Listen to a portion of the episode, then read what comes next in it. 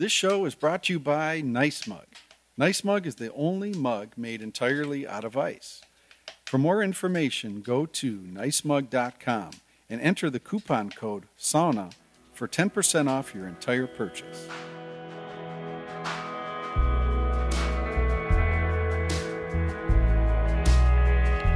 Well, hey everybody, this is Glenn, and we have a special episode of Sauna Talk, and I want to introduce you to a real close friend of mine, Steve.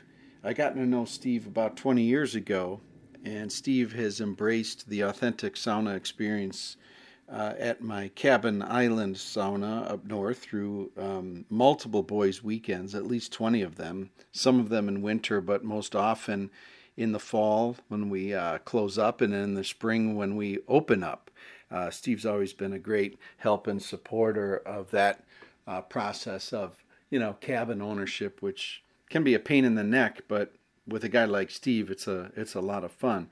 But this episode is significant for me because I want to share with you guys Steve's backyard sauna build project. I get many inquiries on Sauna Times about people wanting to build their own saunas, and what I wanted to do for some time is to really document the nuts and bolts of building your own sauna in the backyard, independent of, in addition to, my ebook, Sauna Build from Start to Finnish. This is significant because you will be learning firsthand what it takes for an amateur builder to undertake the construction of their own authentic backyard sauna. So you'll hear all about that. Steve, since completion at Thanksgiving, that's been about 100 days ago. I did a little bit of math. They have been out there, Steve and his wife Amy and his kids when they're in town, 95 out of the last 100 days. They have taken saunas.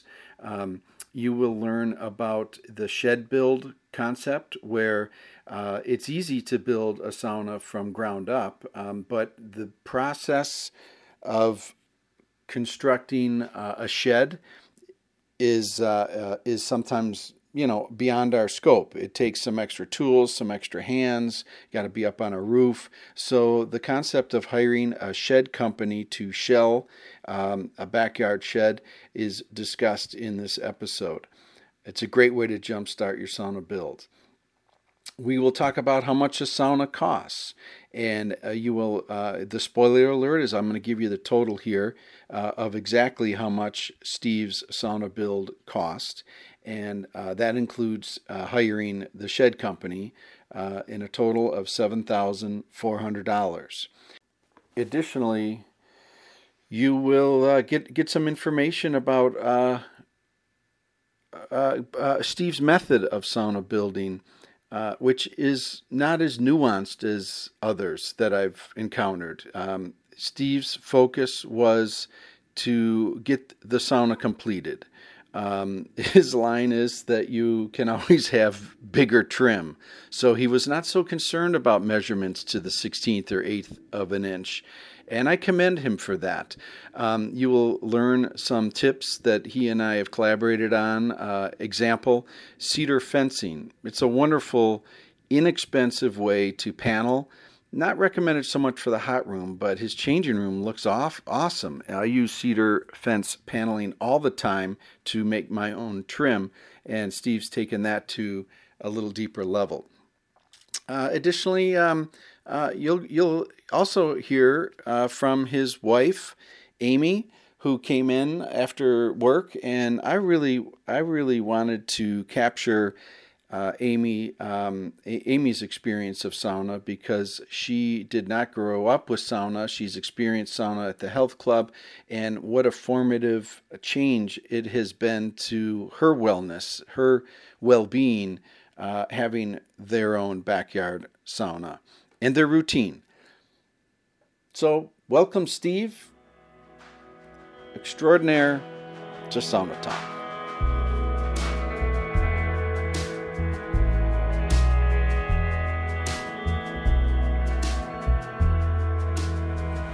All the difference in the world. I with having a sauna without an ash pit. Well, you'd be fucking around with it all the time. That's for sure. And, you know, my deal is, well, how long have I known you, Steve? Going on 15, 18 years. 18 years? So, you know, I'm as frugal as a bachelor farmer and a lot of things. But when it comes to a sauna stove, you buy all the shit once, and then you use it every time.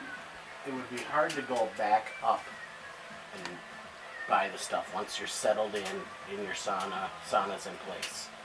And change things? Yeah. Spend the $400, spend the $500, and get it all now. Yeah. Yeah. And then every time you use it, it's, you know, it's like a good car that doesn't depreciate that much. You don't have to change the brakes or the oil, or you just keep using it. So the frequency that I use the ash pan with sauna, taking a sauna most days, maybe taking a day off every 2 weeks, I am emptying the sauna pan, the ash pan, every third day. Interesting. So every third sauna? Every third, every fourth sauna. Now, are you pulling the coals forward? Yes. Absolutely. Interesting. Well, you must be plowing through wood. I am. Yeah. I'm keeping Jay's Firewood Company very happy. They're a great company. They come deliver it right to the back of the sauna. It's good product. Yes. Absolutely great product. The tool that is given to you when you buy the Kuma stove for cleaning the ashes into the ash pan from the stove is a two-piece tool. One to pull the ashes. A two-pronged tool. Yeah, two-pronged tool. It's one side of it pulls the ashes forward. The other side is a slice, so you can get the ashes through the slices in the bottom of the stove. Yeah. It's a great marvel of engineering. Yeah, isn't it?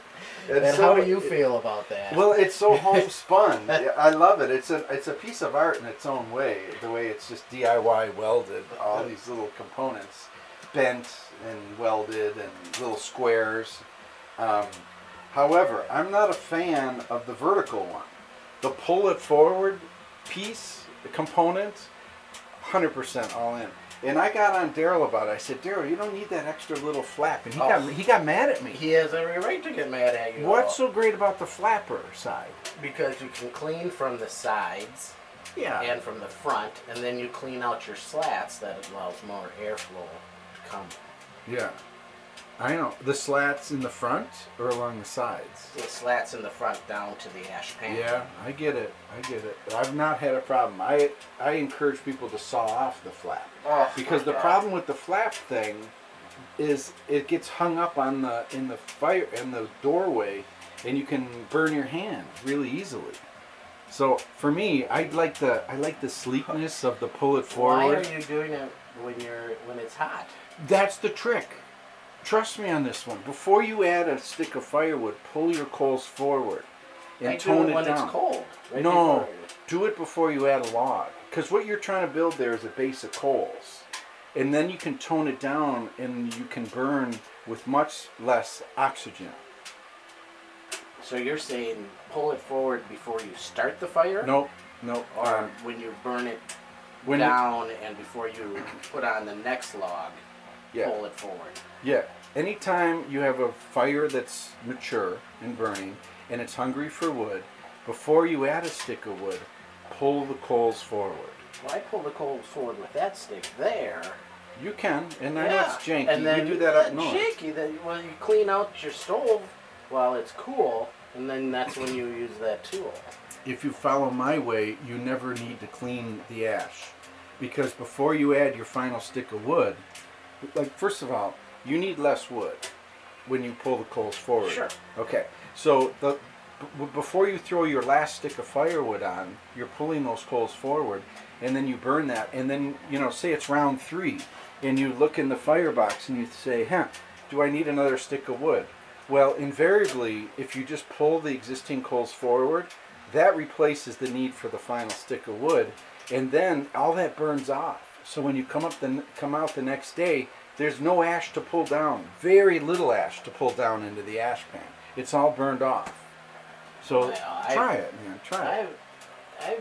I've gone over to your sauna when you've been on vacation and looked inside your stove, and to use your term, janky, your stove is janky. My stove is janky. Well, you know how many saunas I've taken with that stove? I mean, I wish we brought a calculator here, because I do have some questions for you. We're going to get to the meat of the matter. The reason why I'm glad to have you on Sauna Talk is many. You know, there's many reasons, but like, first of all, mass. So I built my sauna in 2003, which is my backyard sauna. So it gets used only 70% of the year, but it's 3 times a week times 16 years. That's a lot of saunas. Mm-hmm. 3 times a week, 30 weeks a year. So that's 9. 30 times 3 is 90. 90 saunas. Yeah. And how long is that? I don't know. It's a lot of saunas. A lot of saunas. Yeah, in that sauna stove. So what's so janky? And right now, for our first 2 months of being in this sauna, Amy and I are on pace to do about 330 saunas a year. Wow. Yeah. If we continue at this pace. Do you anticipate this pace maintaining itself? You know, I'm looking forward to going through a full season of the first year of a sauna. Yeah. You learn so much. You learn about changes as far as changing hooks around, mm-hmm. changing benches around. Yeah. It's nice to not be finished right away. Yeah. I've been able to sit in here for a couple months and wait till springtime comes, and I can do some finishing trim and finishing shelving work. And it's kind of nice to live with it for a while to see how you use it and how your spouse uses it. And the next phase that you can start bringing your attention to, hopefully in a month now, is the outside. You've done 0 landscaping. This thing got plopped in here on Halloween day. Yep. I remember. I swung by. And then let's take the chronologies for those listening on Sauna Talk. So we're sitting here with Steve. Now, I just want to back it all up, and let's talk about your history with sauna. Have you sauna? Did you sauna before you got to know me? No. And I'd like to just say now I'm happy to be here with Glenn at Sauna Times. Yeah. We've been wanting to do this sauna talk for a while.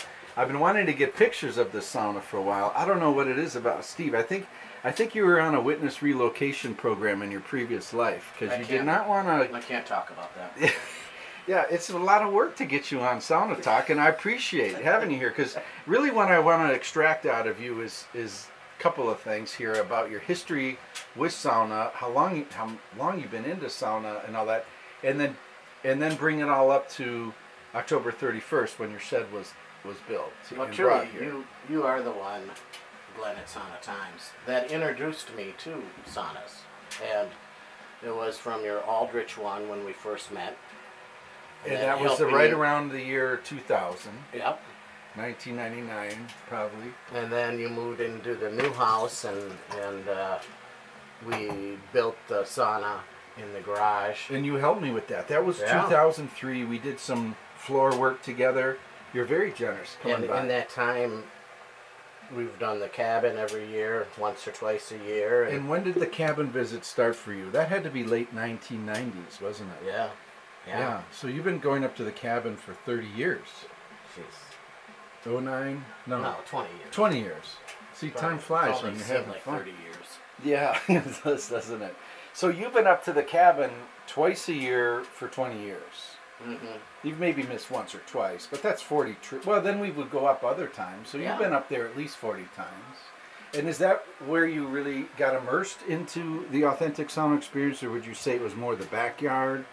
Or what really brought it forward for you? Really, it was the cabin. It's the cabin feel of getting up onto an island, staring out at a lake, jumping in the lake. The one year we cut holes in the ice and jumped in the lake. The period between the cabin visits and going to the sauna on Aldrich was great fill for the big bangs. Yeah, well said, well said. You know, and then building just made me even hungrier. And I can even tell you times that I come home and talk to Amy and just say, you know, we really got to do this. And it was, well, it's just kept putting it off and putting it off and putting it off. And then we built the one on Superior. Yeah. Which was just beautiful, watching the waves that are 15 yards away from the deck of this sauna. To the one that you had transported up to central Wisconsin. Mm-hmm. And that sauna that he had overlooking a small river valley. Yeah, right on. That he was able to walk down to the river. And he had the outside hot and cold water. And he had a slab already laid so that when we delivered the sauna, he was ready to go. Yeah, that was a fabulous sauna. Yeah. I would love to go back up there and spend a weekend. And he's invited us up. They've invited us up there. That was a sauna that, just to rewind the clock for those listening, what Steve's talking about is the sauna that I built for a couple in central northern Wisconsin. It was an 8x12. It was a Tuff Shed. I used a garden center, just a quick little bike ride from my house. It has since been closed, on Common Gardens, and that's where I would have Tuff Shed assemble for me the 8x12 shed, and then I would finish the inside and the outside and put the windows in and all of that jazz. I basically used Tuff Shed just to kickstart the project. I mean, and it's nice to have their foundation, that aluminum stuff, right, Steve? It was really this cell. Over the summer, we were preparing ourselves to build the sauna, and I was going to build the framing. My wife knows me very well, and one Sunday morning she called me and said, I've been looking at Tuff Sheds. We could get a Tuff Shed here for $2,800. $2,800. 8x12, reverse gable. And I looked at it. And openings for door and windows. Yep. At your choice, where you wanted to put them. And then it came on a 6-inch aluminum frame, metal frame, and it just made all the sense because they gave you 4 inches of leeway on your grade, so you could be 4 inches off, and they still would just put in some patio blocks, and they would level it from there. Yeah, yeah. And did you prep the area with Class 5? Class 5, and at that time was when I put in the drain, which was a rather simple dig. Mm-hmm. Dig down 4 feet, use a PVC pipe with holes in it. And you had a post hole digger on it that you just dug it down. How long did it take you to dig that hole? 20 minutes. Wow. Yeah. You had the right tool. Yeah, right tool. 20 minutes. I'm in sand here. So. And then you backfilled it with gravel, with your 2-inch PVC going down 4 feet. Yep. French drain to the max. Yeah. Yeah. And I've had no problems with it so far. And we've had a long, cold, dark, wet winter. And Amy loves tossing water over herself in the hot room, doesn't she? Yeah. How much would you say? That was a concern. I know. And it hasn't been. Well, that's great to hear because, to be blunt with you, I did a in my cabin, or my backyard sauna, I did a modified French drain where I did it. It goes down at elbows and then a tease, and all of that is well above 4 feet. And that was kind of a mistake. I mean, if you're going to do it, in hindsight, I should have done it the A job and gone down 4 feet because you're getting complete drain below the frost line. I would think so. Maybe not this year with the weather the way it's been, but most years, okay, you're not going frost line's not. So I'm holding in my hand a 32-ounce deli cup, which is a great story in and of itself.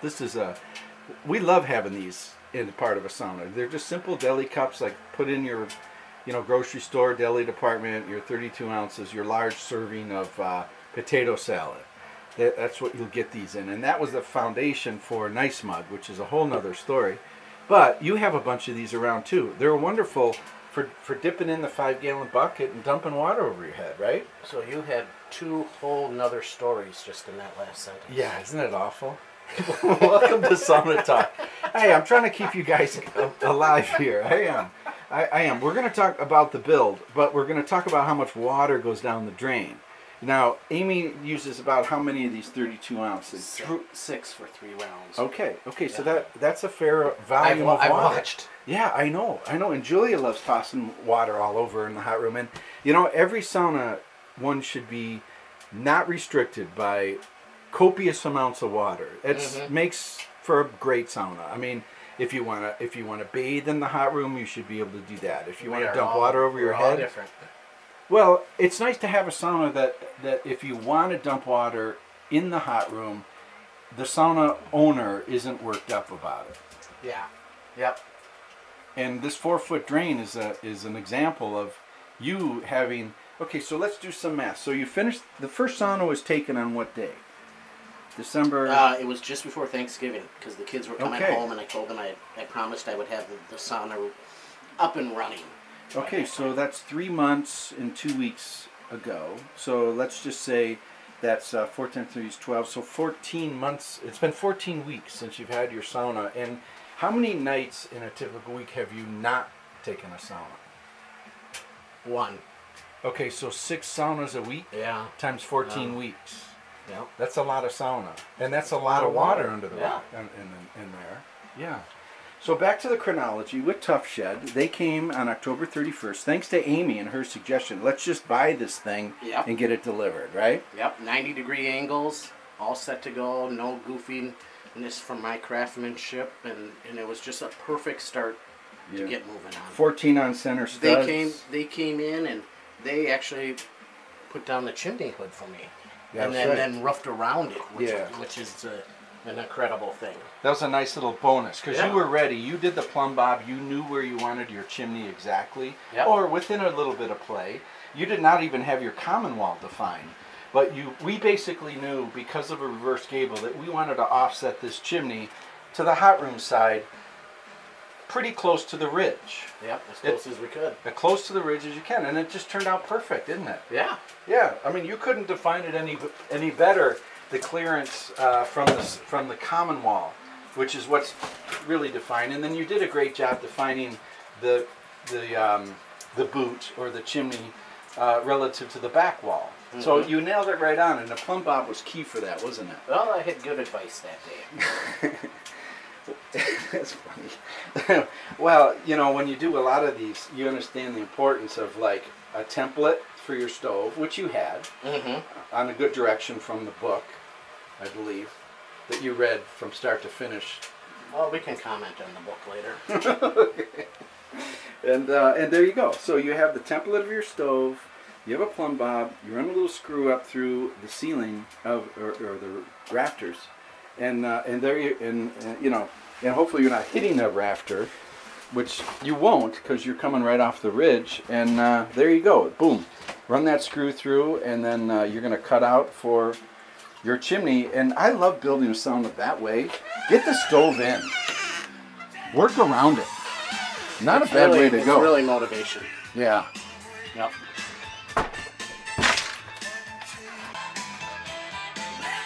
Yeah, so we just did a cool down outside. It's single digits. It's no more than 2-3 degrees.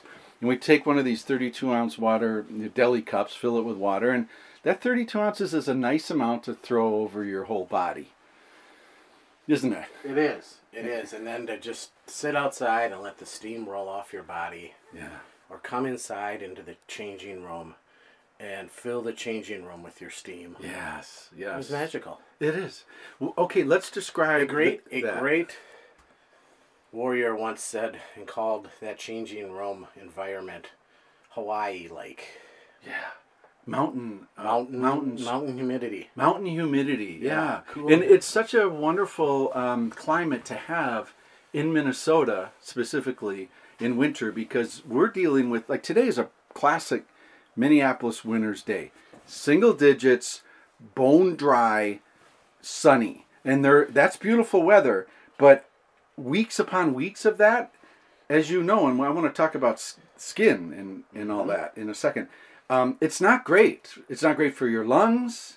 It's not great for your skin and your psyche. You're like, I want steam. I want steam. And this moment we have right here, the way you define that, you know, it's, what would you say the temp is in here right now, Steve? I would think it's about 70 degrees in here with steam. See, I would say it's about 45 degrees in here. Oh, really? Yeah. Because it was effing cold when I came in for round one, and we haven't done anything. So let's say I'm right. Let's just say I'm right. It's too warm. It was 70. We're going to hit upon that arrogance. That's I thought you were going to set the 70 degrees. No, we're going to hit up on that arrogance. Yeah. All right. It's in the 40s or 50s. Yeah. Okay. I'll give you that. And I can barely see you, like, through the steam, and you're only a couple feet away. It's that intense, cool steam, like a mountain hike, Oregon, Olympic Peninsula, Hawaii, where you're just immersed in the clouds. Yeah. And that contrasted with a cold, dry winter's day is just magical. And you put a dim light in here at night, the effect is... Yeah, or a candle in the candle window. A candle in the candle window. Come on, that's all you need, you know? Right? Yes. Yeah. So we were talking about a nuance outside. What was that? I said, hey, we got to get that on tape. It was about the build process and when you put in the stove. Yes. Go ahead on that. You know, we had the chimney hood put in when they roofed it, and then I covered that. And I got the tongue and glue cedar and the Daryl rock in. Out the door and burned the stove off outside. So you light a fire in the stove without the chimney on it. Or the fire bricks, even. I put the fire bricks in there. Oh, okay, good. Burn those guys, too. And I just burned that for a half a day. And as I was working in here, I just kept it going with scraps and things like that. Mm-hmm. And you could really tell a difference of the smell of it burning off. Yeah. And then I brought it in.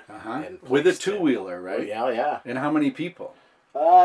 Just myself and Glenn at Sauna Times. Well, so there you go. Okay. So two bodies and a two-wheeler. And you need all of that, don't you?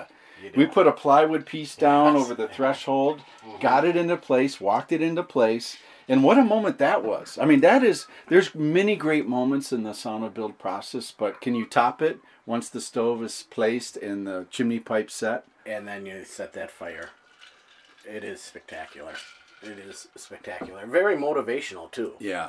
I mean, and also, in a way, progress did slow down a little bit after that. Right, because you could then take a sauna. I remember you were sending me a picture. You made Nolan put a blanket up where the door was going to go, it was a piece of plywood. Okay. Yeah. Which actually was the inside of the door. No. Oh, so you ended up cutting the plywood for the door and saying, I'm not going to bother making a door yet, and just jamming it in spot. Yeah. Did you put little trim so it would catch on it, like? Yeah. Actually, out of the pink foam insulation, it was ragamuffin to quote a wonderful person, but it worked. It got us in there. Thanksgiving, kids were home. Yeah, we had the plywood door up and a makeshift bench, and we had the thermostat. We had it at 180. Yeah, we were great. Yeah.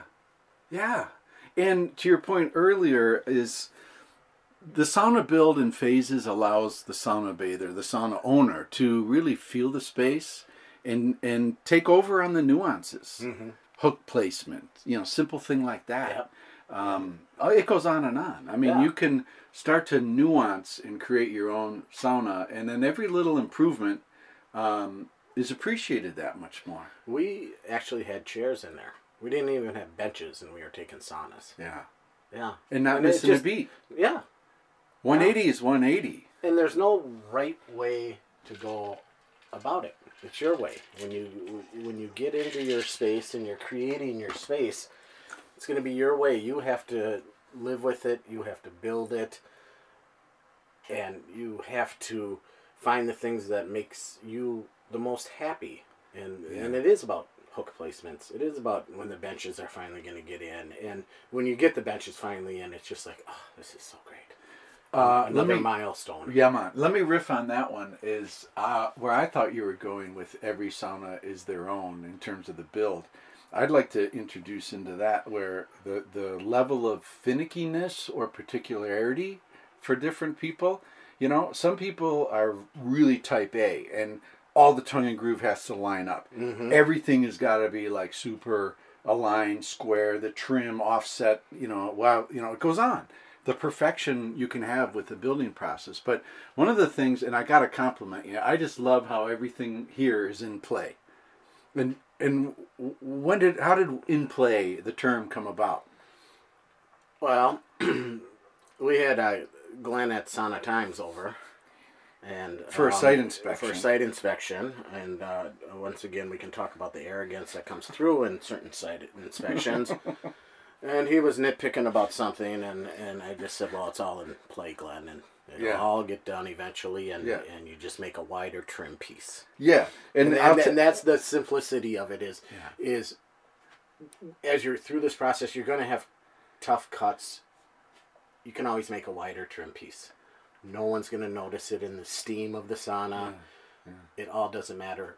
Uh-huh. I see all my mistakes. Most people that come in here don't see my mistakes at all. Glenn at Sauna Times comes in and points them out. The list is long. But that's what I love about it. Look at that. That's what I love about it, Steve. Is your laugh is without any guilt or ego or whatever. You've accepted your standard for building, mm-hmm. and you went with it. And you don't have to make an excuse for anybody. As do the type A people that take a little bit longer and make sure everything is perfect. That is how they can sit in this space and be comfortable. Not you, not Amy, not your son, Nolan, or daughter, Greta. Correct. They're very happy with things in play. Yes, absolutely. Yeah. Yeah. And it's really comforting when you realize when you're in a project like this, this is the style it's going to be. Yeah.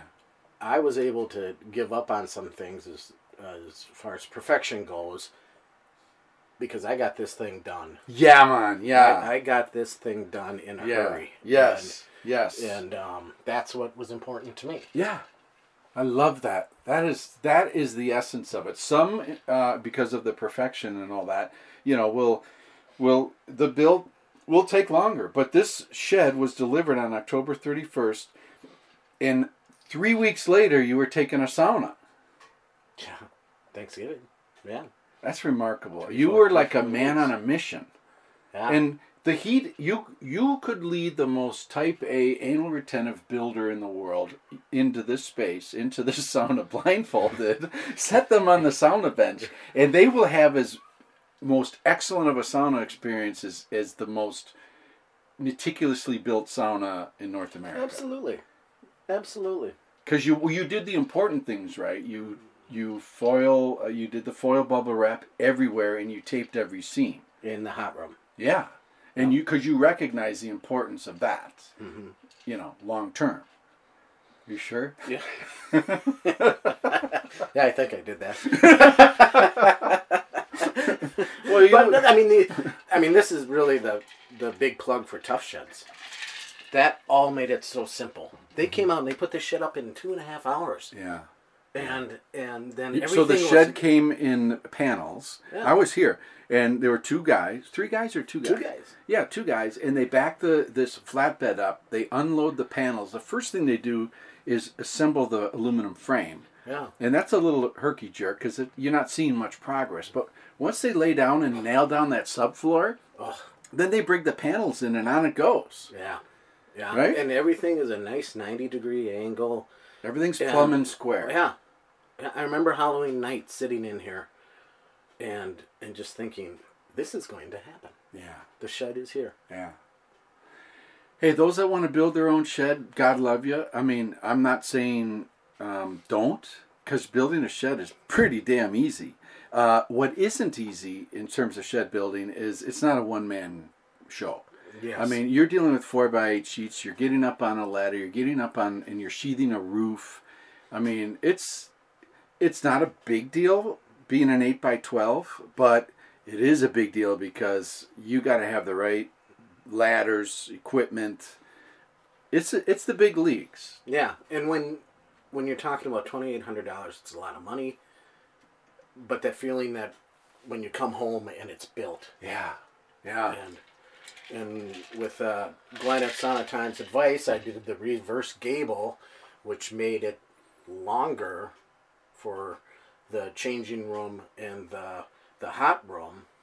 And it happened to match the gables on my house. Oh, that's good. Do you mean the pitch or pitch and the pitch. So you guys, I think you guys know reverse gable. What it is like a typical shed. Let's say an 8x12. The roof line runs along the 12-foot side in a typical setup, and the reason for that is it's a lot easier to roof when you have a standard conventional roof pitch. But if you think about it, if you flip that gable around, in other words, your ridge is on the 8-foot side, so you have longer slope. But what's really significant about that is when you put the door from the changing room to the outside on that gable end, you have a bit of an overhang here, and you don't have water coming down on you sloping off of your roof.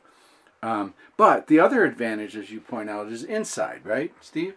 Yes. Yep. That's where you get a wider changing room and a wider hot room. As far as the I want to say north and south, but that doesn't matter here. Yeah. My hot room is 6x8. So yeah. Now, let's talk about that. So the common wall and an 8x12, we nailed it. We put it to the inch on center, didn't we? Mm-hmm. Now, and I asked you this, Steve, and I would like you to answer here. So I'm standing in a changing room that is 50% the size of an 8x12 shed. Hot room is the same gig. If you had to move it, which way would you move it? It's really hard to say. It's because it's right now. I think it's just perfect. You have a kind of a 6-inch larger hot room, changing room. Excuse me, and it's just perfect. Ah. I mean, we're standing in the changing room right now, right? And there's plenty of space. You could get a third or a fourth body in here. This great bench. Yeah. Along the 6-foot wall here, a great window, another window. You got cross light happening. It makes it feel big. But if you had to pick a direction, just for sport here, you know, you have to move this wall, common wall, a little more changing room or a little more hot room, and why? I would have to make it a little more changing room, because of the bench that runs along, not the 8-foot wall, but the 6-foot. The width of the bench, yes. Yeah. You'd have room to play there because of the short bench inside the sauna. So you could push that and make this room a little bit larger. I would too. I would say if, and that's a huge if. I mean, we're both in agreement that running that common wall in the center of an 8x12 is the best. Yep. But that said, just for sake of stupidity, stupid conversation, which I hope you guys are understanding, we're really trying to get into the weeds. I mean, this is important shit for, like, serious sauna builders. Yes. You know, like, if you really want to know the optimum cubic foot of a freestanding backyard authentic sauna, we are drilling into it right now. Because left to right, it's 7'4" inside dimension, which is awesome. To run your bench along that 7'4" because you can lay down, you can get 3 people on there without knocking elbows. It's a great size on that 7'4" wall, upper bench, lower bench. But I'm telling you, Steve's got it right in my book. If I were to do anything, I would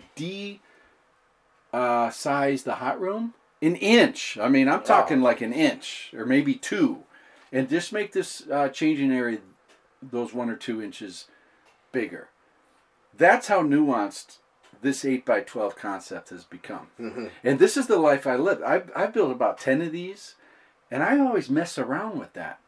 The owner of the sauna doesn't know, but I've messed around with it. And I said, look, you know, I wanted to keep my life simple, so when I was building building these frequently, I would always put the common wall, just like you did, right in the middle, and it's arguably the best, because then you don't even have this dumb conversation. Yeah.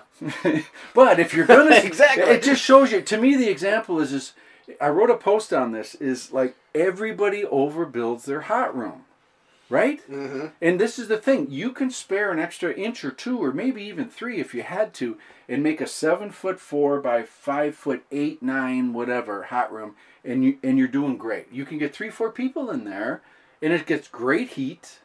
Very dense. Yep. And you got a kick-ass changing area for winters when you can hang out in a temperate zone like Hawaii. I'm actually excited for the springtime when we start creating the outdoor space and how this changing room will relate to that outdoor space. And I know that I'm going to want a large changing room for whatever it is, relating to the new landscaping, the deck out there, whatever it is. I think you want the space in here while having the sauna as well. Yeah, yeah, yeah. A rainy night. Yeah. A summer night with mosquitoes. Yeah. It's great. So sauna, there's a power of threes. We always love three sauna rounds, right? Yep. And how odd it is that there's three zones, right? The hot, and then this temperate cool down, and then outside. Mm-hmm. And how wonderful all three of those temperatures work through the sauna cycle, the cycle of cooling down. Mm-hmm. This whole chitter chatter here, we've been in this changing area, 40-50 degrees, for a good 10-15 minutes. Yeah. This is what you want to do. This is what's so hard to replicate in a hotel sauna or a health club sauna, because you're not present in any kind of moment. You're in a health club, or even a basement sauna that just walks out to a laundry room or walks out into a family room. Yes, you don't have that third space. It's a different vibe. The third space. Yeah, I gotta start taking notes. It would make the notes for this podcast. Well, you can actually go back on this podcast and replay it. No, but I don't want to do that. I will. I should re-listen to this. My notebook is right there. Really? Everybody should have a notebook on the bench. Hold that and speak to that. And that is so true. Can you tell? That is. You'll always have a notebook on your bench. Yeah. And all through your process. Yeah. I'm not saying you document it for your children, but you always are thinking when you're resting, and that's when you need a notebook. Yeah, because you immediately get up and you start on your project, and then thoughts leave our heads. Yes, and then you go to the next thing. It happens so fast. How ironic is that? Where here we are, we're deep, no cell phone. This is going to be a 2.5 hour, whatever. And you're just chilling out, and you'd think like nothing good would come of that, because we're not busy. Mm-hmm. But it's so ironic, isn't it? You are so right about the notebook. Is ideas and solutions, they come like waves, and if you don't get them down, you're on to the next. And don't feel bad. A lot of people your age have issues with memory. You know what? It gets worse and worse. No, I don't. Oh, you're getting there? You'll get there. Everyone should have a notebook where? On their sauna bench. On their sauna bench. Yeah, yeah. What was the thing I wanted to write down before that? Well, see, there we go. Yeah. And now I got to listen to the podcast. But it's true. It's true. Everything about that is true. What were we talking about? The build. The common wall. We're done with the common wall. Yeah, we know the size of the rooms and that. Mm. The three zones. The three zones. Yes. Yeah. We got the three zones, and you've got the three saunas and three sauna rounds. Yep, and you've got the three martinis. Yeah. Well, that's you. You can do that. That's why it was so hard to get. By the way, that was why it was so hard to get Steve on Sauna Talk. He's protecting his identity.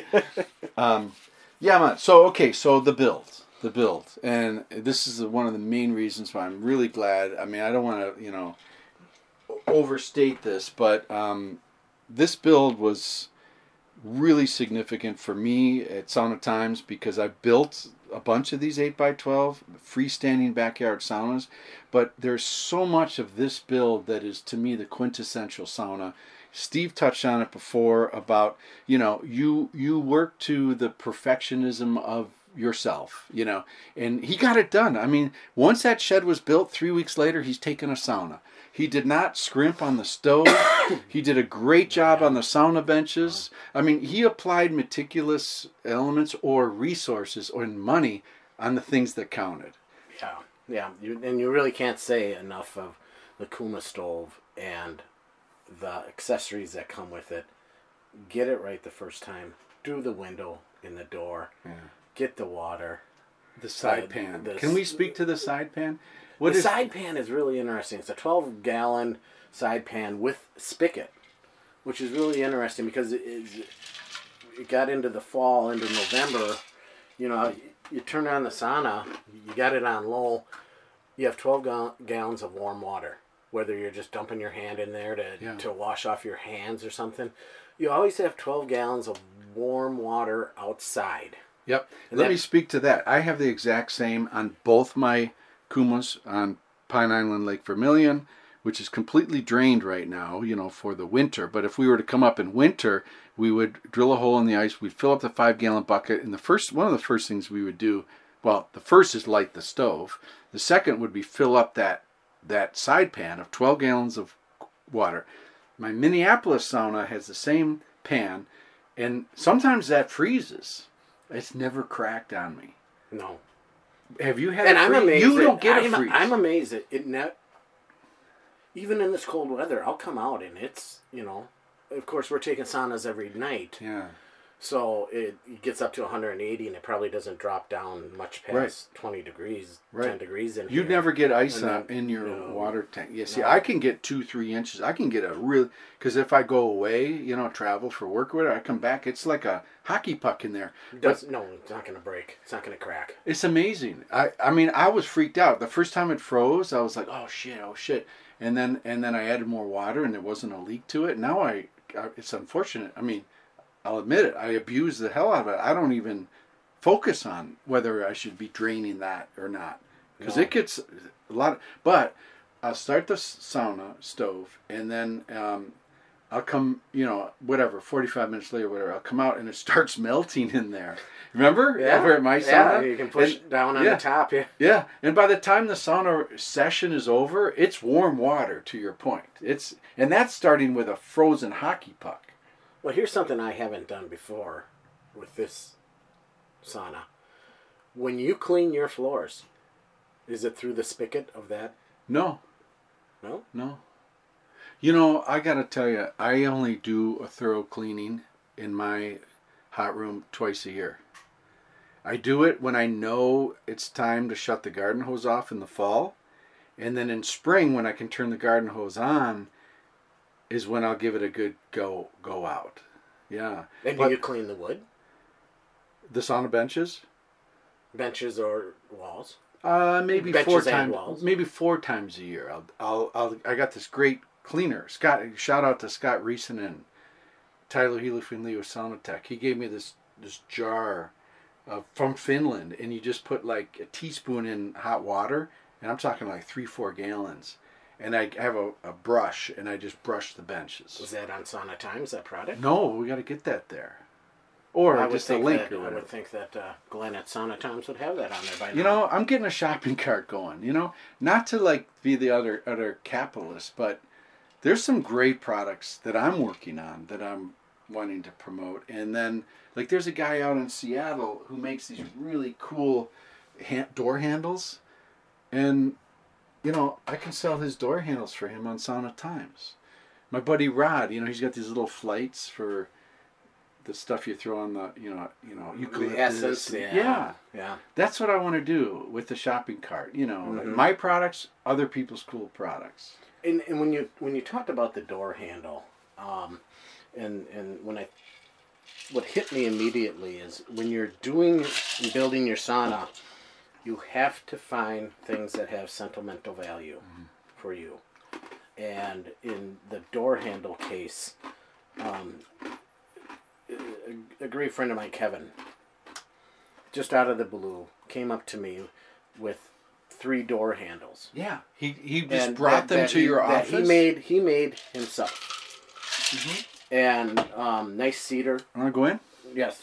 Nice cedar handles. So you were at your desk, and then he just walks into your office and says, "Look what I made for you." Or? No, actually, it was just at church, which is my work, and he brought in 3 of these handles, not understanding that you actually only need 1 handle because inside you're just pushing the door out. Exactly. But it was so.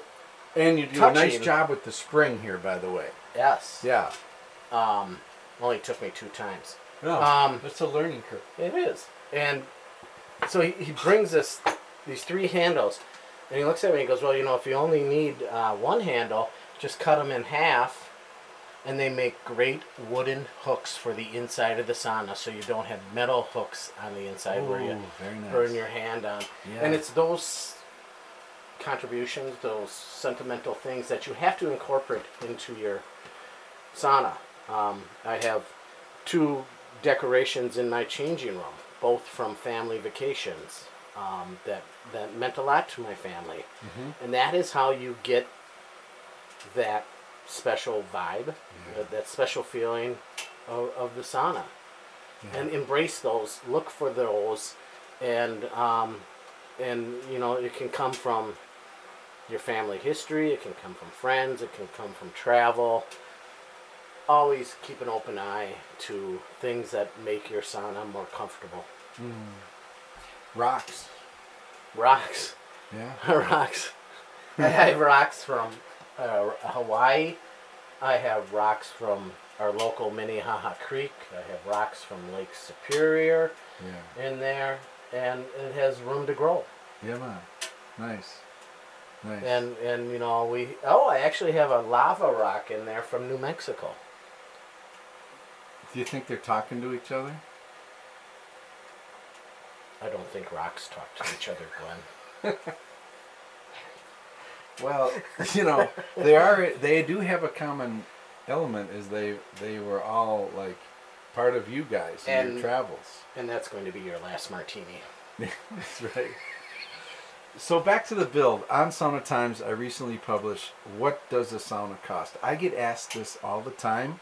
And it was really, this podcast is actually really important for me also, because this is the most up-to-date, reasonable answer of the answer to that question. What does a sauna cost? Tuff Shed, $2,800. Yes. Kuma all-in, like a kick-ass, authentic wood-burning stove. 23 with the accessories. Yeah, that's a lot of coin. I mean, that one, you know, that sends people to a substandard sauna stove, and I can't begrudge them for doing that. I mean, $800, and you can get a different sauna stove. I mean, but that's almost a third of the price. It is. Is it worth a Kuma? Is this Kuma thing worth it? Absolutely. Why? Absolutely. Why? I'll take it back to when I was picking mine up, and Daryl Lampa was in the office, and he was on the phone with somebody, and he was irritated with this guy because he was talking about how big he should be cutting his wood in for the firebox. And he's like, well, it's 18 inches. You should refer to the manual, the handwritten manual for it, which is just fabulous. I think it's 16, standard cut. It's 16, 18, whatever it is. And he's like, well, but it's an 18-inch firebox because it allows for it to lay in there, because not everybody's out there with a tape measure when they're harvesting wood. I mean. And this guy just thought he would call Daryl up and have just these questions that Daryl kept on saying, well, you should refer to the manual. Yeah. Refer to the manual. And this guy wouldn't give up. And he kind of said, the gentleman on the other line, I could tell, was asking a question about another stove and if he should go that route, which I thought was kind of interesting why you would ask that to Daryl, who makes the best stove. Daryl's response was, well, I don't know why you would buy any other stove. Our stove is the greatest stove in the world. And it kind of ended the conversation. Daryl hung up the phone and looked at me. And he goes, what do you want? Looked at you and go, what do you want? He looked at me and he goes, I'll have my guys loaded up in the truck. Yeah. And then away we went. And and it is the truth. It is. He's a third generation sauna builder. They've been through everything. Yeah. They've been through all the mistakes that we all make when we were building projects and things like that, and it is the world's greatest stove, and the accessories with it are worth it. Yeah, man. I know the feeling. Heat shields, water tank, not wanting to spend money. I understand. It. I know. I get it. You're in the midst of spending a lot of money just to get that far. But when I can take it back to this point. When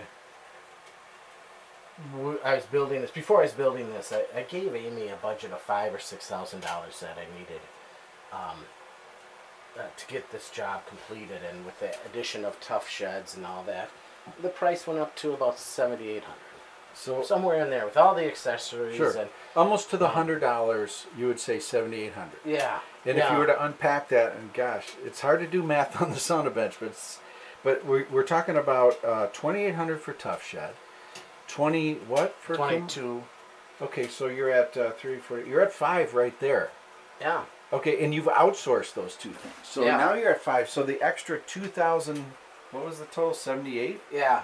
The extra 2,800 tongue and groove seat. Let's break that down. It's just tongue and groove cedar and the 1x6 cheap, good-looking cedar fencing that you get at Home Depot. Yeah, that is for the changing room. We're gonna come over. So easy to work with. Okay. Well, let's talk about that. And I do want to drill into this extra 2,800 we said, right, for everything else. Okay. So, yeah, I want to take a photo and get this out with this podcast, but this.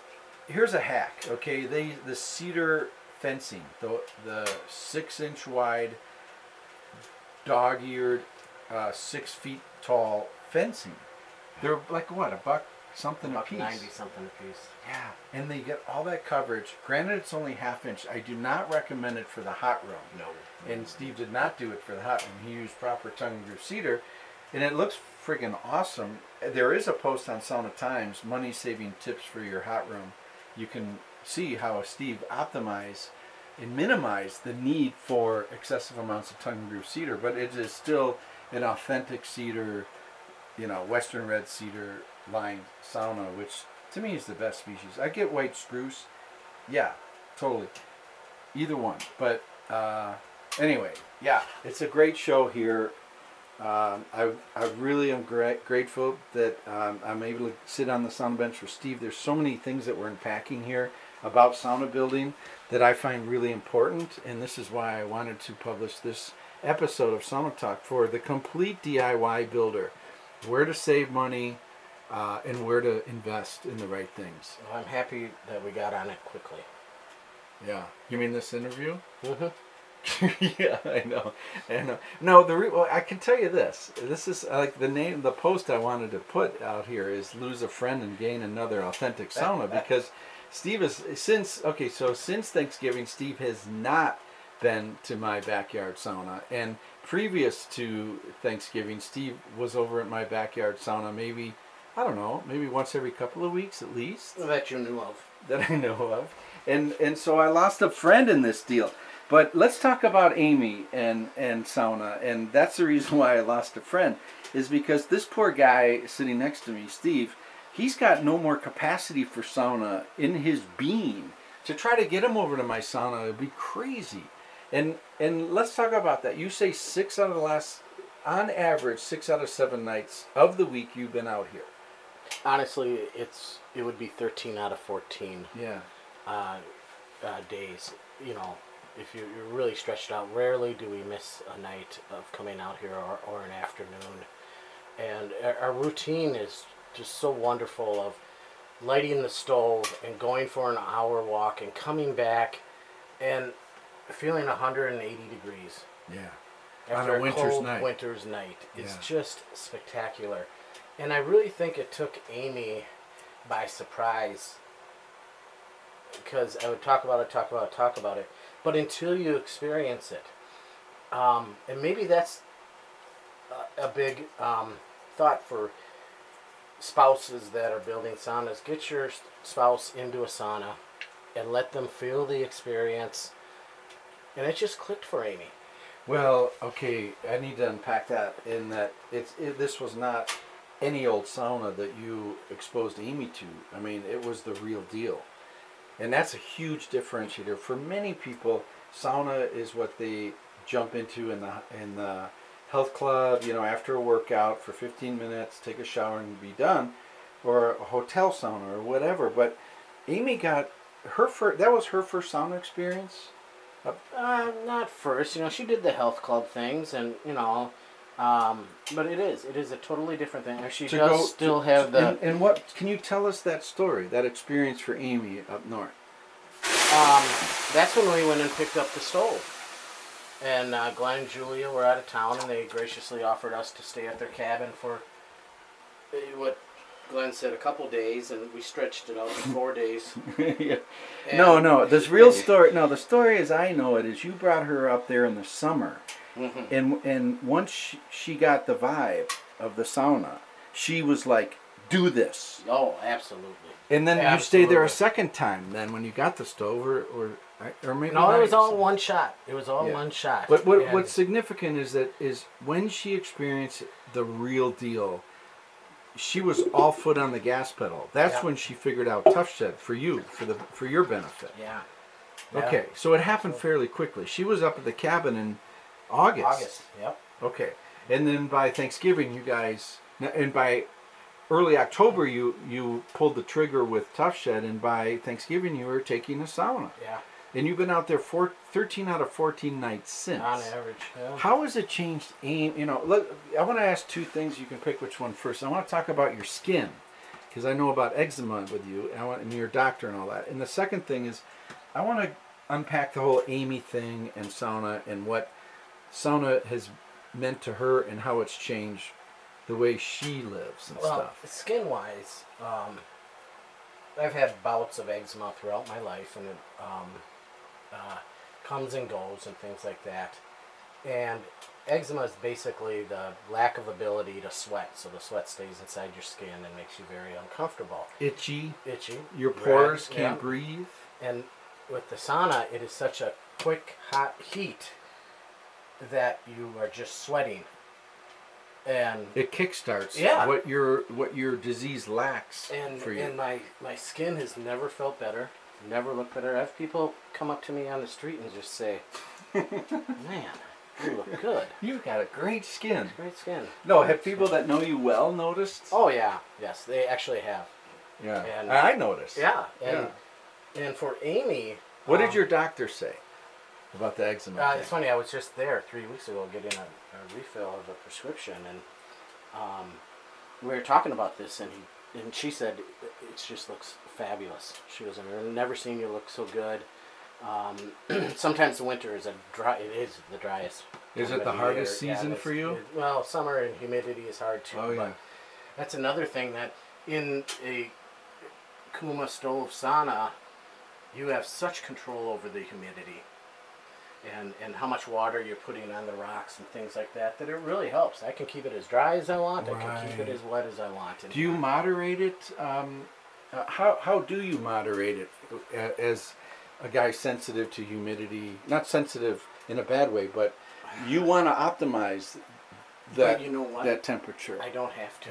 Oh. I don't have to. That's how good my skin is. Yeah. I don't have to. You don't seek out a perfect humidity level in the hot room? Well, I don't go extra humidity, but I don't shy away from it either. Okay. Well, on that note, that's another thing about a 6x8 hot room. You get a really nice bite back of lolu, that steam created from water being tossed on sauna rocks. I had a buddy over to my sauna, which is actually 6'4" by 6'4". It's smaller in cube than this 7'4" by 6' or whatever that we're in right now, and he threw like half a jug of this water on the rocks. I'm like, whoa, and I wrote it out and stuff. He's used to throwing a shit ton of water on the rocks downtown at the Hewing, where you could throw 32 ounces of water on the rocks, and then the lowly's not going to knock you down. Yeah. So anyway, it's good to get knocked down. It is. Yeah. It is. Let's talk about Amy, or you want to walk? Let's do a walk, and then we'll talk about Amy. All right. Garden show, he bought an infrared for his basement. That's why I was giving it the infrared shit. Oh, that's funny. That's a gateway drug to the real deal. She just walked in, so I'll try to pull her out here. Oh, we'll try to get Amy live and direct, but maybe from your words. So it was August. You're up to Pine Island, Lake Vermilion. You're taking a authentic sauna and just digging yourselves up on, an island with the wood burning and jumping in the lake and all that noise. And that was a game changer for Amy. She's like, let's do this, right, Steve? Mm-hmm. Yeah. Well, we had the stove in back of the car, so it was, we're going to do this. It was, do it now. Oh, that's what it was. Okay. Yeah, I knew there was something about that. Yeah, the stove was in the car, and at that point you were thinking of doing a shed build like yourself. Yeah. Yeah. Yeah. And she said, "Let's go." Yeah, that stove sat in the garage for for about a month, and she said, let's get moving on this thing, and that's when the call to Tuff Sheds went. And another thing I want to say is, if you go to tuffshed.com and look at the portraits they have on the website of everything that is done with sheds. It gives you a wonderful idea of not even of what's going on in sheds, offices, she sheds, violin recording studio. It's absolutely incredible. Then also look at what happens outside the shed, the landscaping and the decking and the patios that are just beautiful. It makes your backyard, as Amy says, a retreat. Yes. Yeah, up north backyard retreat. That was the formidable like push for me, like, because being on an island on Lake Vermilion, the shoulder season, I miss sauna too much. So my whole gig was, let's replicate the up north vibe within a small footprint in a corner of my backyard. Yeah. It's so easy. It doesn't take much space. Yeah. And it adds so much, not only just physically and landscaping wise, but to your psyche. Yeah.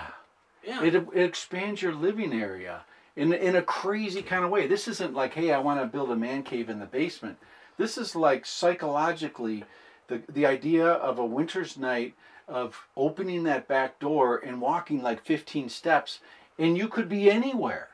It transports you, and you didn't have to get in your car, you know. You didn't have to make reservations. No. You know. It's right there for you. And for me, my kids love it. And it's a thing for them to gather with their friends. And they don't understand being 21 and understanding all the intricacies of the psyche. The full cool downs. Yeah, all that. But my beer seems to evaporate. and they come out here and they're at a place that they are just comfortable in. And it's 2 hours of pure retreat for them.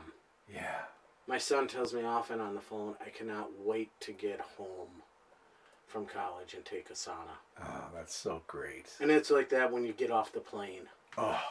And even for me, sitting in Maui on a beach, I looked at Amy and I said, I miss my sauna. Oh.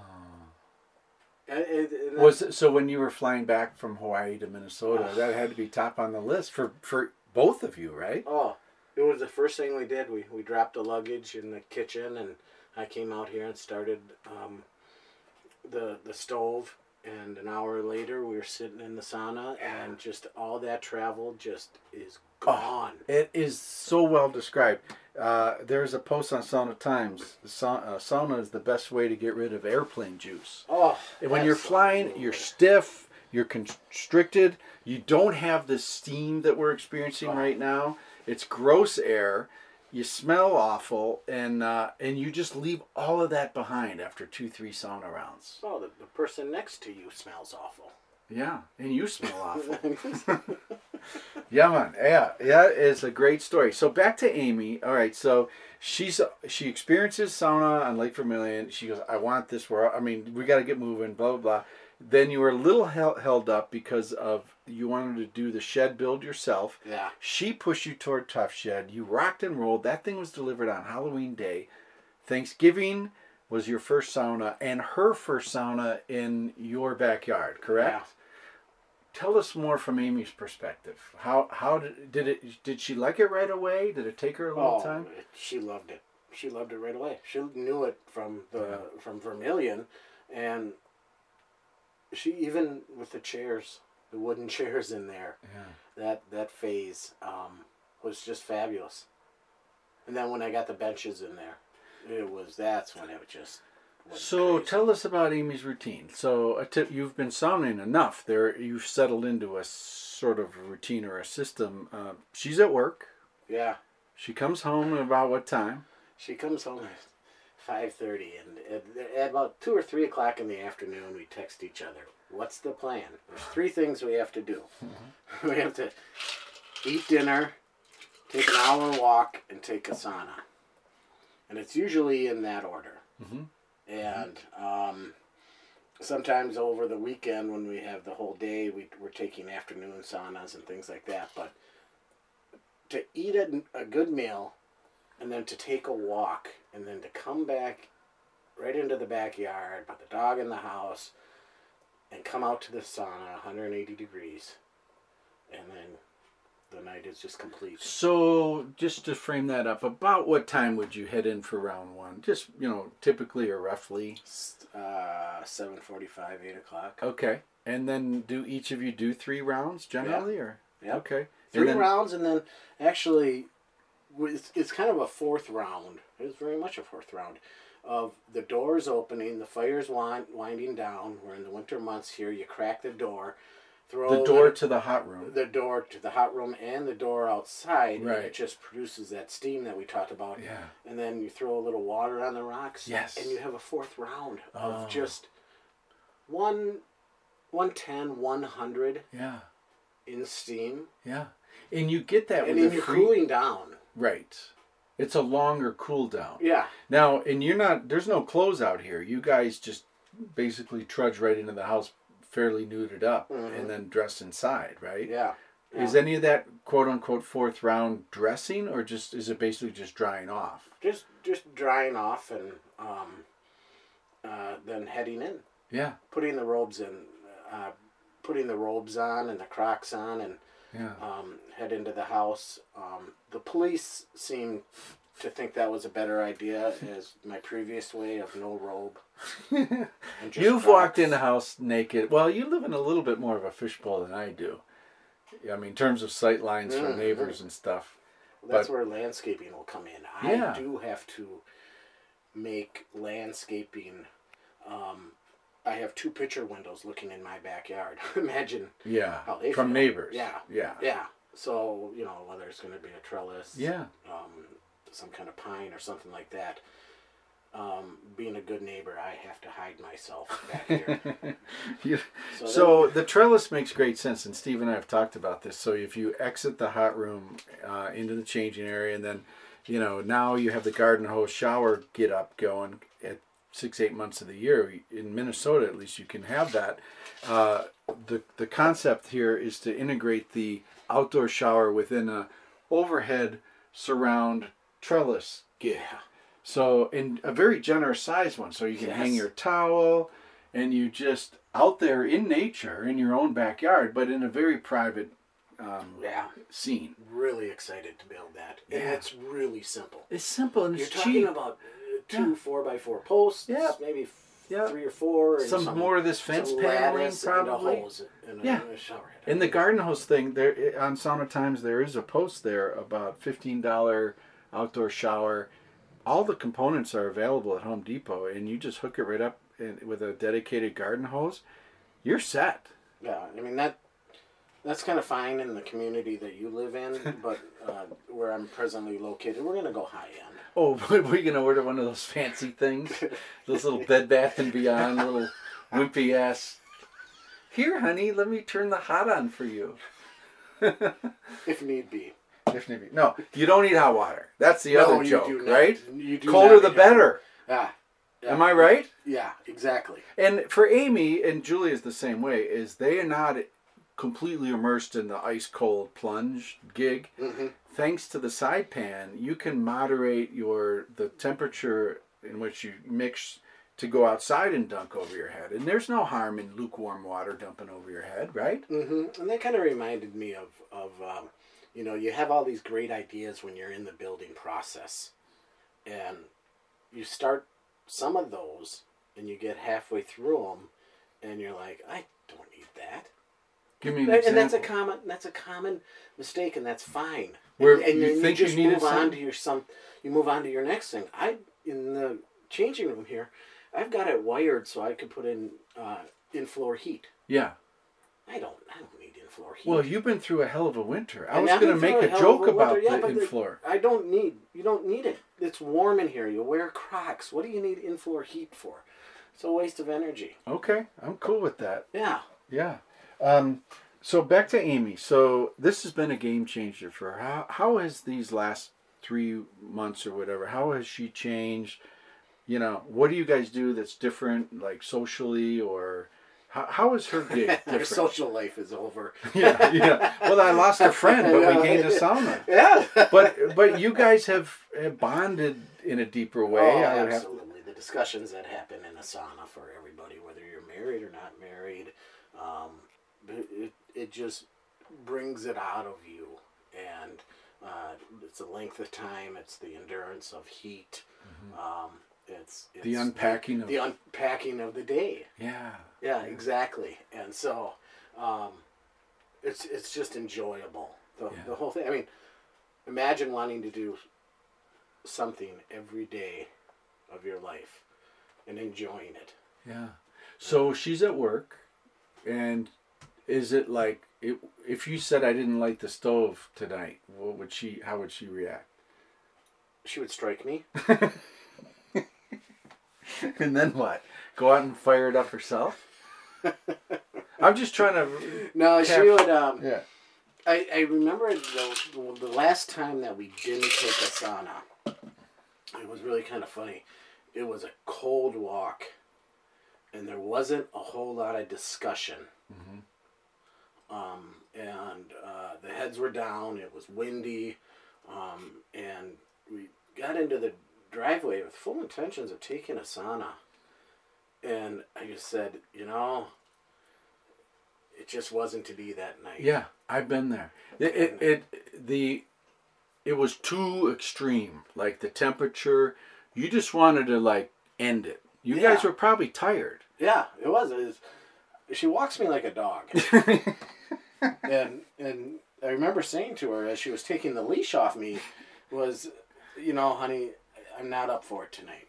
Mm-hmm. You beat me enough.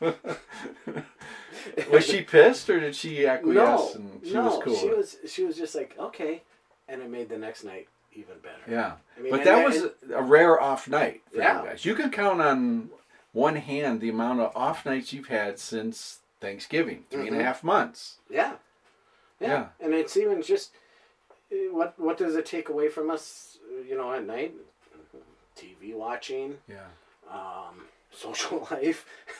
Well, would you be socializing anyway midweek? Monday through Friday, most likely not. Yeah, but on a Friday night, I remember. Tell the story of you guys were out at a bar with some couples one night and turned to each other. Remember, was it that place where you throw the axes or something? Oh yes. Well, you better not put that on tape. Well, it's actually really funny because of a conversation I had just 2 days ago with that couple. We went out axe throwing and drinking. What could go wrong, really? And three other couples. And we just had a blast doing it. And it was just around the time that we started taking saunas, and we were talking about it. And it was just like, by the time we got about 4 hours into this night, Amy and I could just feel this vibe going between us of, let's get the hell out of here. Yeah. Yeah. We got to get back to the sauna. Yeah, and you're thinking on the drive home, I'm going to light that thing right away. Yeah. And then recalibrate. Yeah, yeah. Yeah. And it's really funny because that's what goes through your mind once you start getting into this routine. And just a couple of days ago, I was talking to John, one of the couples that was there, and his wife has listened to us talk about this, and he said she's actually taken me out into the backyard and said, this is where I want the sauna. Yeah. And John said, there's a tree there, and she kind of said, make it go away. Yeah. Get me a sauna. Wow. So there. Has she been to this sauna? She has not. I was going to have them over this week. Oh, good. And have them come in and experience it. Oh, I love that. And there's a post on Sauna Times. Where do you start? Well, it's easy. You start with 4 sticks and 50 feet of carpenter string, and you lay that out 8 by 12. It's a great dimension. If you want a different size, go for it. But as a starting point. You did this, Steve. You took 4 sticks and laid it out. Mm-hmm. Or some scrap 2x4s, I remember at some point. And then I took those stakes up and repositioned it 3 or 4 different times. Yeah. There you go. And so that's what I recommend for this couple, is just to feel your backyard. Just imagine it. you know, there's all different angles and views, exposure, direction, wind, sight lines to neighbors, all of that stuff. Whether it's a backyard sauna or a cabin sauna, you know, God forbid those people that just pull the trigger so quick and say, oh my gosh, it should have been 30 feet over to the right. Or, oh, I wish I had, you know, put windows here and all that. And just live with that. Live with the 4, you know, sticks and 50 foot of carpenter string and just imagine, like feel it. Like yeah. Get into the vibe. It's exciting. It's motivating. Yeah, it's motivating. And it's the first place to start. Now, others talk about, like there's people say, oh, go buy, you know, a thermometer and a bucket and all that, and it'll kick your ass and get you going. There's other people say, go get the sauna stove, you know. But there is no absolute there. But I'm telling you, 50 feet of carpenter string, 4 sticks, mark out the area, get a feel, and then, you know, start backfilling from there. Yeah, yeah. And everybody has their own motivation. Yeah. And no one way is the wrong way. They're all the right way. Mm-hmm. Just get there and keep doing something, moving forward to get the sauna up and going. Yeah. I remember I would have an hour and a half before I had to go out and do something. Well, it doesn't all just go in the progression that Glenn at Sauna Times in his e-sauna book wants it to go. and he will shun you if you don't do that. But you go out there and do something in that hour and a half period. And it keeps you moving forward. It keeps your energy going forward. Mm-hmm. Momentum. Yeah. Yeah. Momentum. You let that sit for a little too long and then life takes over, you know? But that's part of the discipline of that, you know, like anything in life. I mean, you commit to it. Like if you want to bike 100 miles a week, I mean, you got to like do it. You got to commit to X amount per day or whatever, you know, and set these goals. And it's so rewarding. It isn't like, I mean, you know how it is, Steve, when you're in the sauna build process, like there's many things that's remarkably great about it, but what I like, one of the main things I love, is you can leave your tools kind of set up. It's nice to clean up after a work session. But you're not in the way of anything. It's not like you're remodeling a kitchen with you're getting whipped in the back. With your sauna build, the pace can happen on your own. And I can't tell you how many times, to Steve's point, where you say, look, I got an hour and a half. I can go and rip these boards. Or I can go and, you know, panel the hot room. Or, you know, foil the chain, whatever. And then you're like 5 minutes in, and you just don't want it to end. You know, that hour and a half comes and you're like, ah, shit, I'm really into this. Yeah. And when you take it in bursts like that, the building process, it just so much reward comes from that. Yeah. It's like exercise. You know, you're not beating yourself up. It is. And I went through December, and I remember I said, by New Year's Eve, I'm packing up all my tools and bringing it inside and stopping. And I have trim work to do, and I have other things to do in here, and that is just fine. Yes. And it can wait. Yeah. The stove is up and working, and the sauna room is hot. The benches are in place. Yeah. Everything's in play. Everything is in play. You can relax. So this will be a new challenge for you, and I experienced this too. Like you've already put the cherry on top. I mean, we're taking great saunas and all that. How do you get back in there and push it to the next level when it will not affect the performance of the sauna one bit? The aesthetic, yeah, you know, finishing the paneling in here, I get it. But it won't affect the function of your sauna. No, it won't, but it will affect the psyche of what's going on, because now I'm into, okay, I'm going to finish it. Yeah. It's done in here. Let's go outside and see the landscaping. Yeah. Let's see what you're going to do. Closure. In your case, it was the patio, the building of the bench, the building of the subpar shower, things like that kept you motivated, and creating an environment outside of the sauna. So I'm going to make you a bet. You're going to have a shower run in here before you're going to panel this changing room. Don't sell yourself short on that one. That sounds great in a podcast, but no. You're going to keep moving and, you know, but that's okay too, because you're doing, you're improving the sauna experience and sort of backfilling the aesthetic from it. Yeah. But I still have a big part of my guts not done. I mean, I had to stop my electrical. Yeah.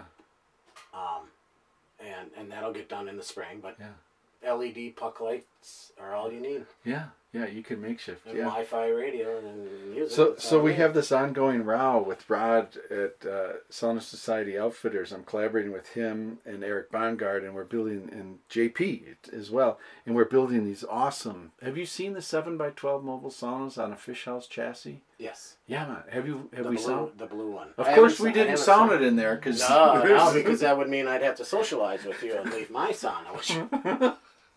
But, but we had this big, like, spat, which was a wonderful spat about music.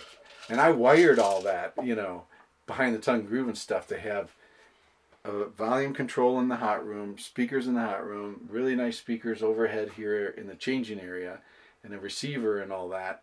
And it just kind of fell into the non-necessity thing. So I wired it this weekend, and it looks friggin' awful. I mean, there's all these wires coming out of the wall. So we have to build, like, a shelf with a tuck under to hide all these wires and stuff. You know? And, you know, for me, I did no wiring because I was forewarned that for Christmas I was going to get a Bluetooth speaker. Yeah. And it's a nice Bluetooth speaker. It's a surround sound Bluetooth speaker that Glenn will take a picture at and put on Sauna Times. And maybe it won't. It is just... no, but sorry. But it gives great sound. Oh, yeah. Even in the hot room. Yeah. Yeah. Half of me loves that and half of me hates that. Like, I'm so old school. I love the hard wiring and the old speaker systems and the volume controls and all that.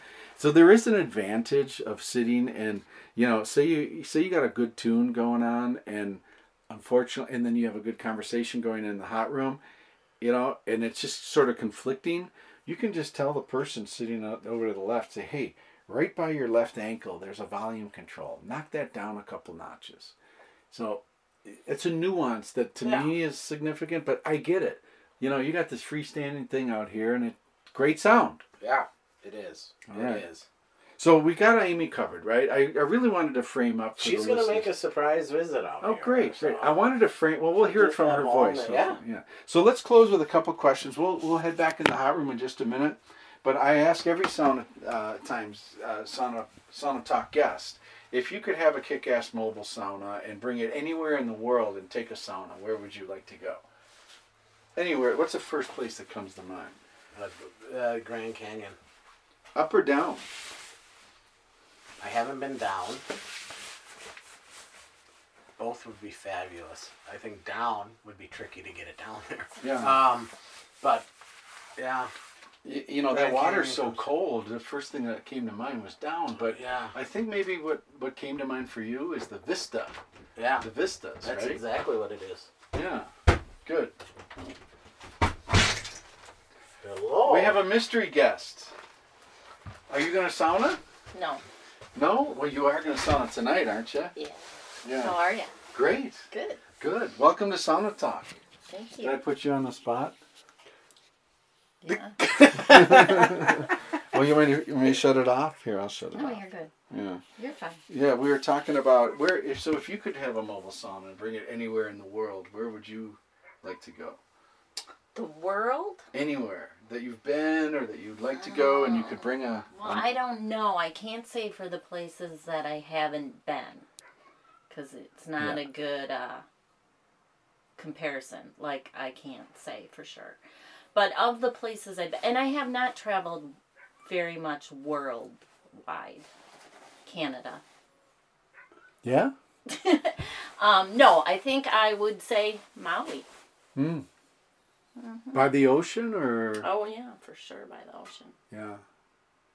What, Amy, so you've missed like only 3 or 4 nights since Thanksgiving and taking sauna. With the exception of our trip to Maui. To Maui, okay. Yeah, so now that you're like really in, I don't even want to use the word routine, but your sauna is like part of your psyche now, part of your thing, of what you do. Routine for sure. So you wake up in the morning and you know you're going to sauna later and you go to work and you do that and then you come home and Steve was outlining you guys like to have some dinner and then go for a walk. Yeah. come in for round 1, 2, 3, round 4, open the door, chill out, this whole thing, and then you go back in the house. As you think about the full, like, colorful spectrum of that experience, if you had to pull one moment out, like, you know, through that whole experience, what is, like, your favorite moment, if you had to pick one? Like, as you're thinking about preparing to get into the sauna? As you review a whole day with sauna involved, like all of the nuances of the rounds and the cool downs, the water over your head, da, da, da. Is there something that comes to mind? It's like, oh my gosh, this is my favorite part. So 2 things I would say. I would say I love knowing that when we're on the walk, because it's winter time and it's super cold, knowing that I'm gonna come back to a hot sauna. Yeah. So that anticipation is one. Very good answer. Sure. Okay. And then the rest is just the experience itself. Yeah. It just is so cleansing and peaceful, and you can just kind of chill on your day and have good conversation, and so that's what and it's super quiet. I really like that about it too. Yeah.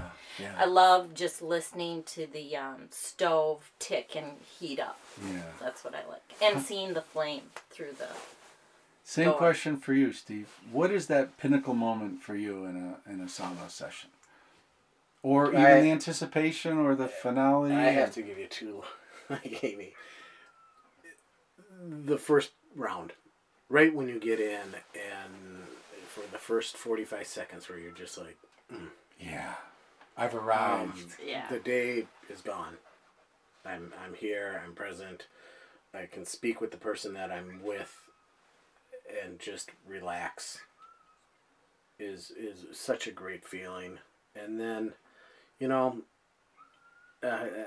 right away, I was thinking about round 4, the steam round, which was just fabulous as well. But I think when you get inside, and whether it is just relaxing inside and your body's still warm, but yet you're cooling down inside, you're getting ready for the night. But then also the next morning, the shower, hopping out of the shower, you just know that you had a sauna the night before, and your body is loose. You're ready to go. Has your sleep changed, Amy, since you had sauna? Phenomenal. Yeah. Yeah. Sleep, like, never better since we've had it. Sleep through the night, well rested. Yeah. It's amazing. So, if you could have a sauna session with anybody in the world, like dead or alive, past, present, who's the first person that would come to mind that you'd like to have a sauna with, like that 2.5 hour hangout time? Steve. Oh, Steve. So you get to live this dream every night. Exactly. Or 47 out of the last 51 nights anyway. I mean, how blessed am I? yeah, that's great. That's wonderful. So how about you, Amy? Boy, I don't know. I like it that it's more intimate and not sharing with maybe the whole rest of the world yet. I'm just, getting, it's all new to me. So it's just getting used to it and getting a comfort level where I wouldn't feel awkward. You like the privacy element of it. You wouldn't want a sauna with anybody in the world, dead or alive, past or present, except Steve, because that's the right answer. Yeah. It's a very private thing for you guys. Or our family, the kids or whatever too. So. Steve, who comes to mind for you besides Amy? Yes, you can't pick that one. just by myself, I think is I'm with the person I want to be. Oh. Wow. At least somebody loves you. What a self-actualized husband. Yeah, right. Right. Now, you guys are like thick into this authentic sauna gig. What would you say to others is, or what would you say is most misunderstood about sauna? Like when you're talking about, you're talking to friends at work or friends that you know or whatever. Like, what is the biggest misconception in either of your eyes that you've experienced out there about sauna? that it takes a long time to get it up and going. I think everyone talks about the ease of just flipping the switch and that it's ready, you know, the electric sauna. Yeah, is ready fast. But then, you know, you hear people talk about that and going to the athletic clubs, and those only get to like 140 degrees. So you, I think, miss the entire experience of it getting hot and sweating through that, all of that. And how about the fresh air and the cool down? Oh, yeah. Yeah. There's a misconception, isn't there? For sure. Yeah. I think there's a ignorance out there. They don't know the pleasure of the pre-round tinkering of going out to the wood pile, collecting the wood, bringing it in, light it up, clean the ash pan with the two-prong tool that Kuma tool that most people enjoy. Some people just chop off this one end and don't understand the beauty process, of it. Right? Yeah. It's really the process of it all, and they just don't know. And that's the funny part when you bring new people into it. It's funny to see their reaction of just, wow, this is great. Yeah. Yeah. You've had saunas, Amy, and health clubs and stuff, right? Yeah. How would you describe, like, is this much different? And if it is, like... Again, it's a huge difference. It's the heat. It's the, you don't have the quiet of the ticking of the stove as it heats up. And, again, the privacy. Yeah. Yeah. Yeah. It doesn't seem as clean, I would say. And I don't know. It's sure nice just to, like, trudge the 14, 15 steps into the house when you're done with sauna, isn't it? Yeah. It really is. Sure. Any other words for people, like, whether you're there, maybe some of the listeners out here are thinking about building their own sauna. I'm sure a lot of the listeners have their own sauna and can totally identify with the things you're saying, you know. Any final words about sauna that you want to share? I love having the window so you can see out of the hot room, and a window in the door to see into the changing room. I really like that. I like having a spacious changing room to cool down, just hang out before and after, between sessions. Right on. Very nice. Very well framed. I would also say... the music that you bring in is super important. That's it. What's an example of style music or artist that you like in sauna? Oh, I like the whole gamut. I like, depending on your mood and the time of day and probably the season of the year. I think it all... Different. So in other words, different. He's a good DJ. You're not that specific. Yeah. No. We actually we go on to our kids' Pandora's account. Yeah. Spotify. Yeah.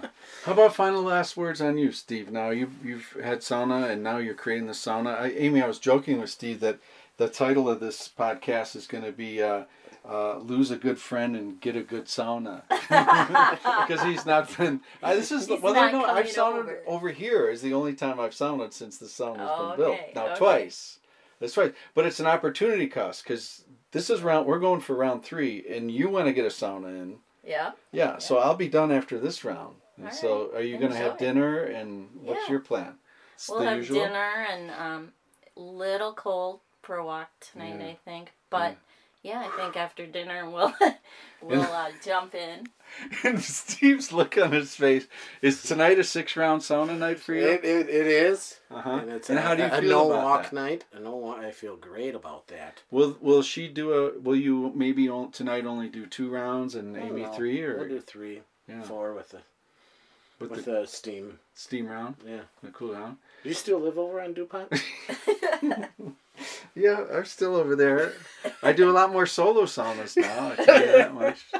Yeah, I'm finding new friends. Meeting new friends. Influencing new characters. Yeah. And I sauna with Kurt the other day. It's like, you know, it's funny the evolution of sauna, like the crew. Mm. And, you know, this is now... You're in and out. Yeah, well, you're now the 3rd, well, actually, probably 4th, 5th person that has built their own sauna that used to come to my sauna. And I love that. To me, like, authentic sauna is like a candle. Like, mm-hmm. I have mine, mm-hmm. people experience it, and they get their own candle, and that flame just keeps transferring. And the more authentic saunas that we have in our world, I think the more chill, the more healthy and fulfilled, sure. you know, yeah. just happy we're going to all be. That's mm-hmm. my thing. Did Steve tell you about his skin, the transformation yeah. of his skin? Yeah, and his doctors. Yeah. How long have you been going to that eczema doctor? This gal, just 2 or 3 years, but yeah. she knows my history. And yeah. He looks great. Yeah. Always have. I can't believe you sent him over to my house all these years. Are you shocked that sauna has meant this much to you, Amy? Yes. Yeah. Well, what's so shocking there? Like, just the transformation? Oh, or? Just the solitude of it, and just how good it makes you feel. And, I mean, mentally and physically. And the quiet time that Steve and I have together, and the good conversations, and I think it's just been fabulous. There you have it. It's a retreat in the backyard.